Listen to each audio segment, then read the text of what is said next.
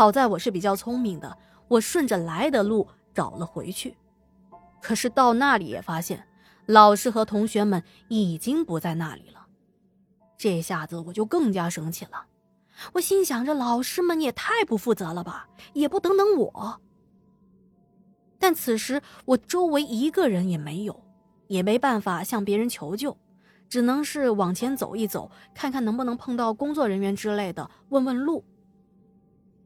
我走啊走啊，毫无目的的走着，走到了一处看上去很像是古老的建筑。之前也听老师说过。这个植物园建立于一八四五年，留有很多上世纪的房子。而我觉得这个房子很眼熟，好像是在哪里见过。就在我想着是从哪见过这个房子的时候，突然看到一个穿着黑色衣服的人从房子的右边一闪而过。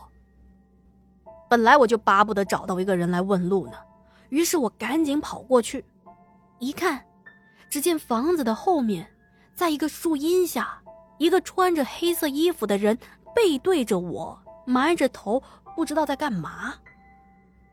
我小心翼翼的我问：“Excuse me，啊，你好，打扰一下。”那个人慢慢的把头抬了起来，我顿时惊呆了。啊，这，这，这不是昨天晚上梦中的那个？白人老太太吗？老太太正蹲在地上吃东西。可当我把视线转移到她手中的盘子的时候，我差点吐了。只见满盘子密密麻麻爬满了正在蠕动的白色虫子，那些虫子大概有我的小拇指那么粗。有些虫子从盘子上掉了下来，在地上奋力的雇佣着。一看到虫子逃跑了，那老婆婆眼疾手快的捡了起来，就往嘴里塞呀，好像掉下来的不是虫子，是什么金贵的珍馐美味。一边塞，还一边奋力的咀嚼和吞咽。由于他的嘴巴塞得太满了，还是有一些不愿意被吃的虫子。从他那个缺了牙齿的嘴中钻出来半截。那些虫子还在对命运做着最后的抗争，然而无济于事啊！那老太太像吃面条一样，吸溜一下，把虫子给吞了下去。此时我的胃部翻江倒海，只觉得脑袋晕乎，天旋地转一般，就啥也不知道了。当我醒过来，发现自己躺在一个陌生的房间。听老师说，他们是在一处草丛发现我的。当时我上洗手间，那位带我来的年轻老师也在我旁边上洗手间。他说他过了一会儿，听见我开门走出了厕所，当时他还喊我来着，说：“果冻，你去哪里啊？等等老师啊！”可是我并没有回应他。由于我平时表现的比较高冷，对同学和老师们都是爱答不理的，所以那个老师也知道我的性格。他赶紧起身来开门找我，可当他跑出去一看，已经不见我的踪影了。所以他只能找到领队的老师，跟他报告了这件事情。更是找到了植物园的工作人员，跟他们说请求一起帮忙找孩子。找了半个多小时，才在草地上发现晕倒的我。看起来我好像是中暑了，整张脸晒得通红，就赶紧把我送到游客服务中心解暑和休息。而我的旁边还站着小青，她非常焦急地看着我，并且啊拿着湿毛巾给我擦擦脸。说起小青，其实我是有一些愧疚的。因为我跟他从小就认识，在幼儿园的时候是一个班，后来一起上了同一所小学，同一个班级，这一次也是一起参加了夏令营。但是，由于我前两天听别的女同学说，说小青在学校到处说我的坏话，败坏我的名声，说我脾气臭，还爱炫富，我很生气啊！他怎么可以这么造谣呢？他还有没有当我是好朋友啊？昨天中午我们在餐厅吃饭，我故意没有跟他坐在一起，而他呢也没搭理我，跟别的同学是有说有笑的，一边说还一边时不时的往我这边看。哼，是不是又在跟别人抹黑我呢？这么一想，我更加气不打一处来了。于是我拿了一大碗蔬菜沙拉，往里头倒了好几杯的果汁，在旁边的老师还提醒我。果冻，你这是创新吃法吗？吃不完可别拿那么多啊，别浪费了。我没有理会老师的话，而是端着这一大碗食物走到了小青的跟前。他看到我的时候还很开心呢。哎，果冻，你来了，坐这儿吃饭吗？我二话不说，把这一大碗全部扣在他的头上。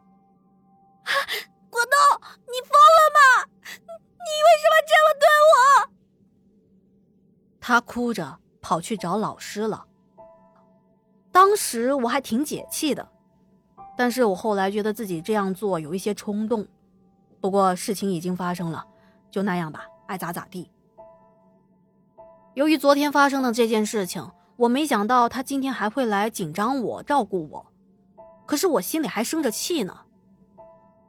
哼，你怎么来了？我不需要你在这里假惺惺。他一听愣住了。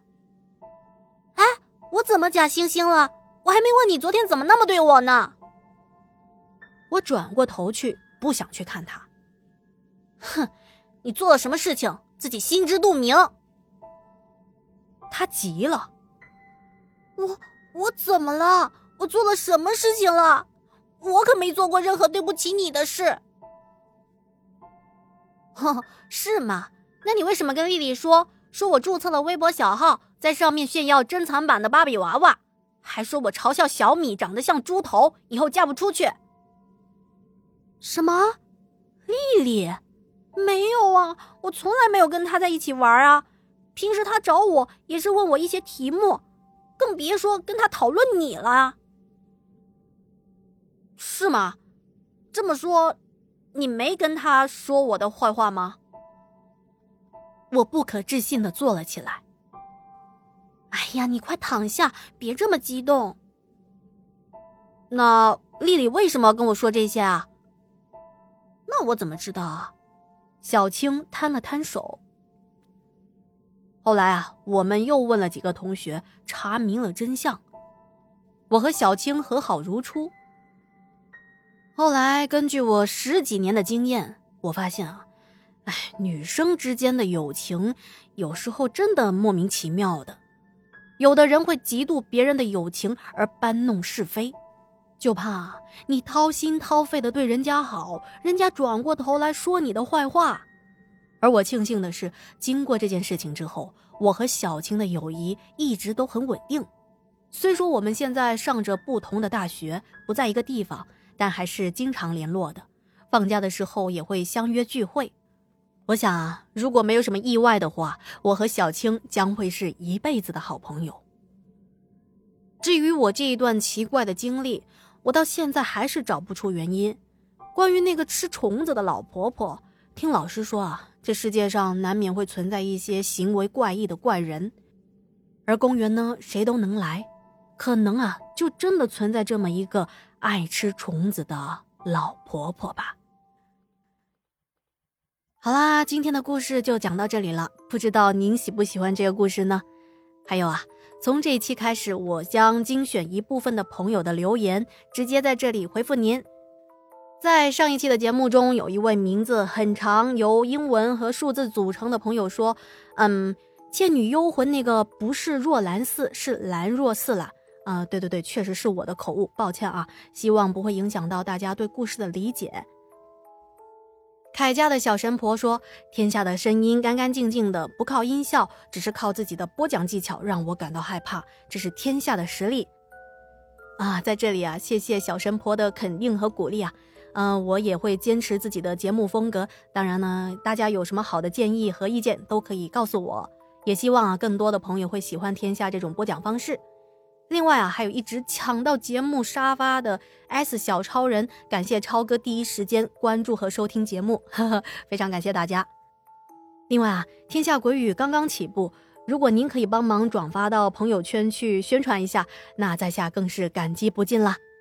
明天呢，将讲述小果冻听来的真实怪事。如果您还没有点击订阅，记得要订阅哦，以免错过精彩的故事。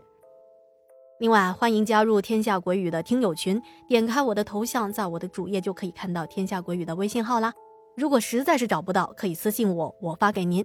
好，那今天的节目就到这里啦，感谢您的收听和陪伴。天下故事，天下说，我们下期节目不见不散。祝您好梦，晚安。